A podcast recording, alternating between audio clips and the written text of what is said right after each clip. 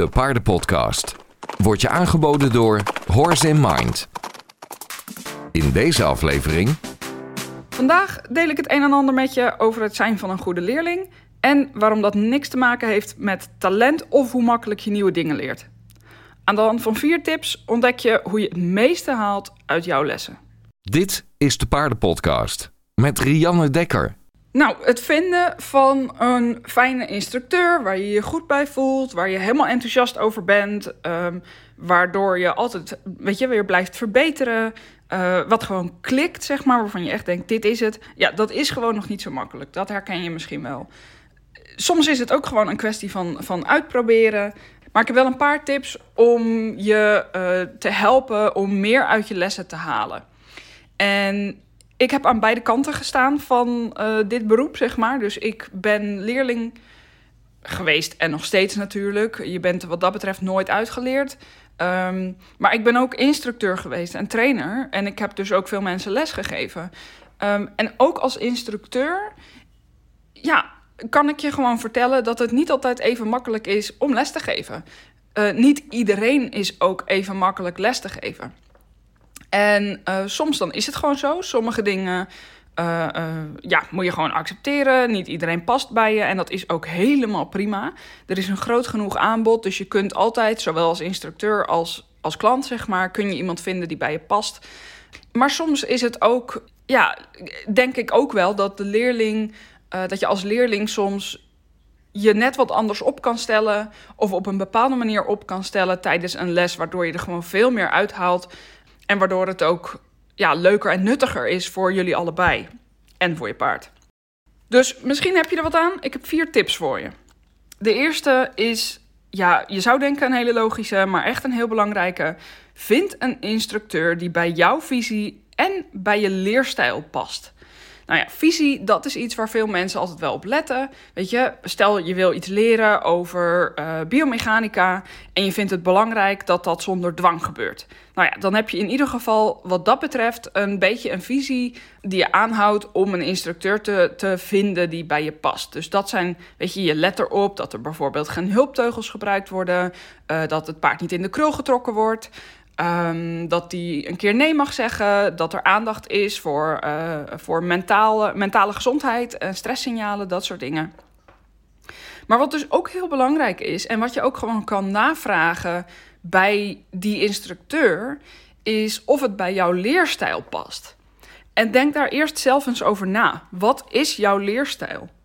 Leer jij het beste van iemand die jou vertelt.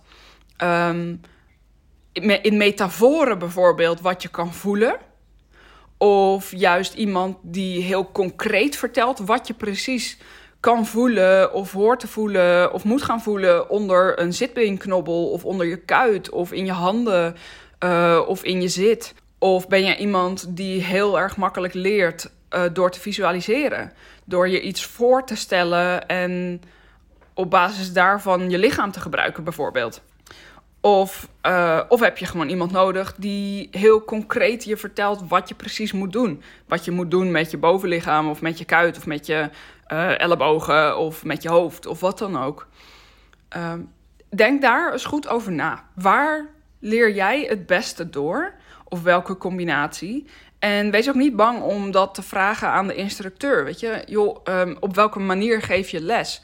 Um, past dat bij deze leerstijl? En soms is het natuurlijk ook gewoon uitproberen. Sommige instructeurs die kunnen zich ook heel goed aanpassen aan verschillende leerstijlen. Uh, en je dus op verschillende manieren uitleggen. Andere die zijn, uh, nou ja, die zitten meer in, zijn meer geschikt voor één bepaalde leerstijl. Ja, en dat is natuurlijk prima om een keer een proefles te doen en, uh, en erachter te komen of dat, of dat klikt.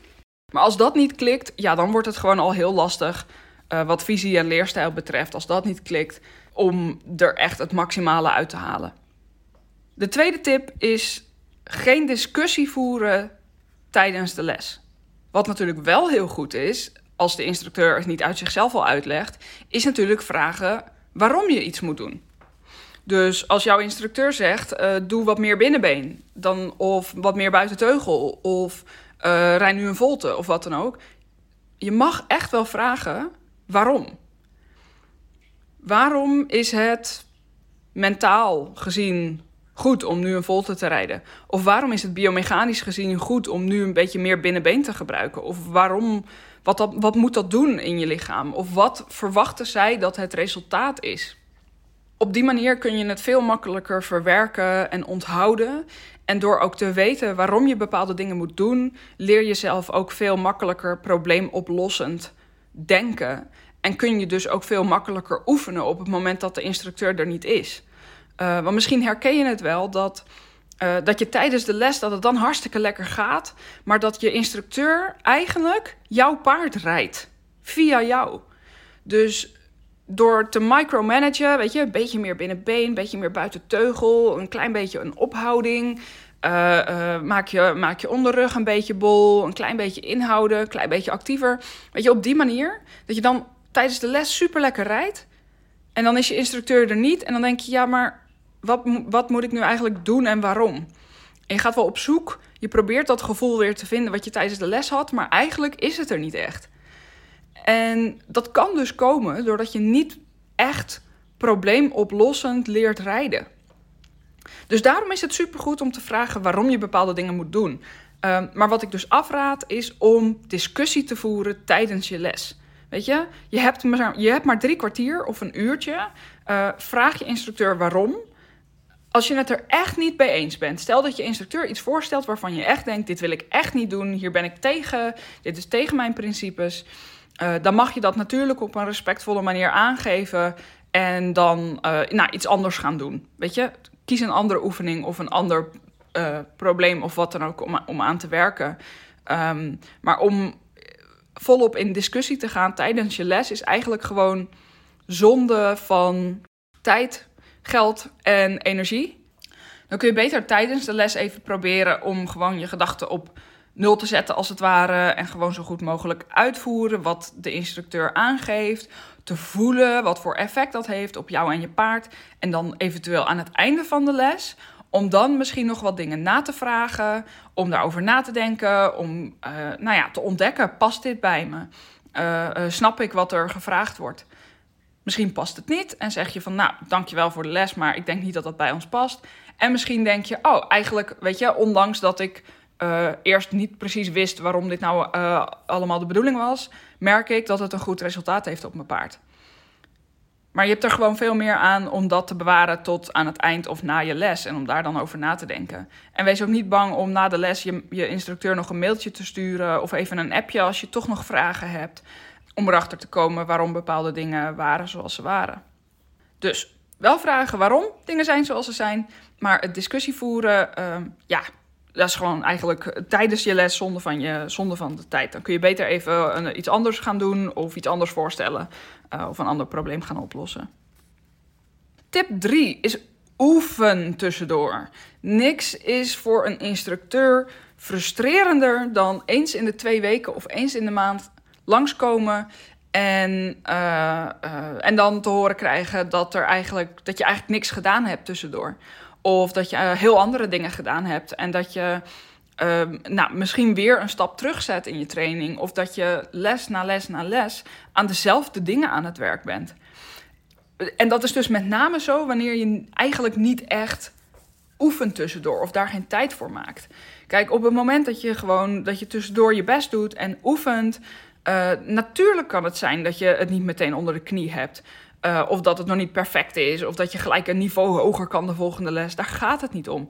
Maar het gaat om, de, om ja, gewoon de inzet eigenlijk die je toont. En uh, de, de, de wens om daarin te verbeteren. En dat je snapt van oké, dit gaat ergens naartoe. En dat vergt ook mijn eigen input en inzet en tijd. Dus ook als je het een beetje spannend vindt, weet je wel, om, om, ja, om leerling te zijn eigenlijk. Hè? Misschien heb je last van faalangst. Of ben je bang om het fout te doen ik, ik kwam ooit ergens een, een quote tegen op Instagram van een of andere motivational speaker volgens mij. En dat was: Practice doesn't make perfect, it makes improvement. Dus het maakt niet uit als je niet bij de volgende les het geleerde perfect kan uitvoeren. Uh, geloof me, je instructeur zal echt wel merken dat je, uh, nou ja, dat je het geprobeerd hebt, dat je geoefend hebt. En zal je helpen om weer wat meer puntjes op de i te zetten, om weer net een beetje verder te, te raken.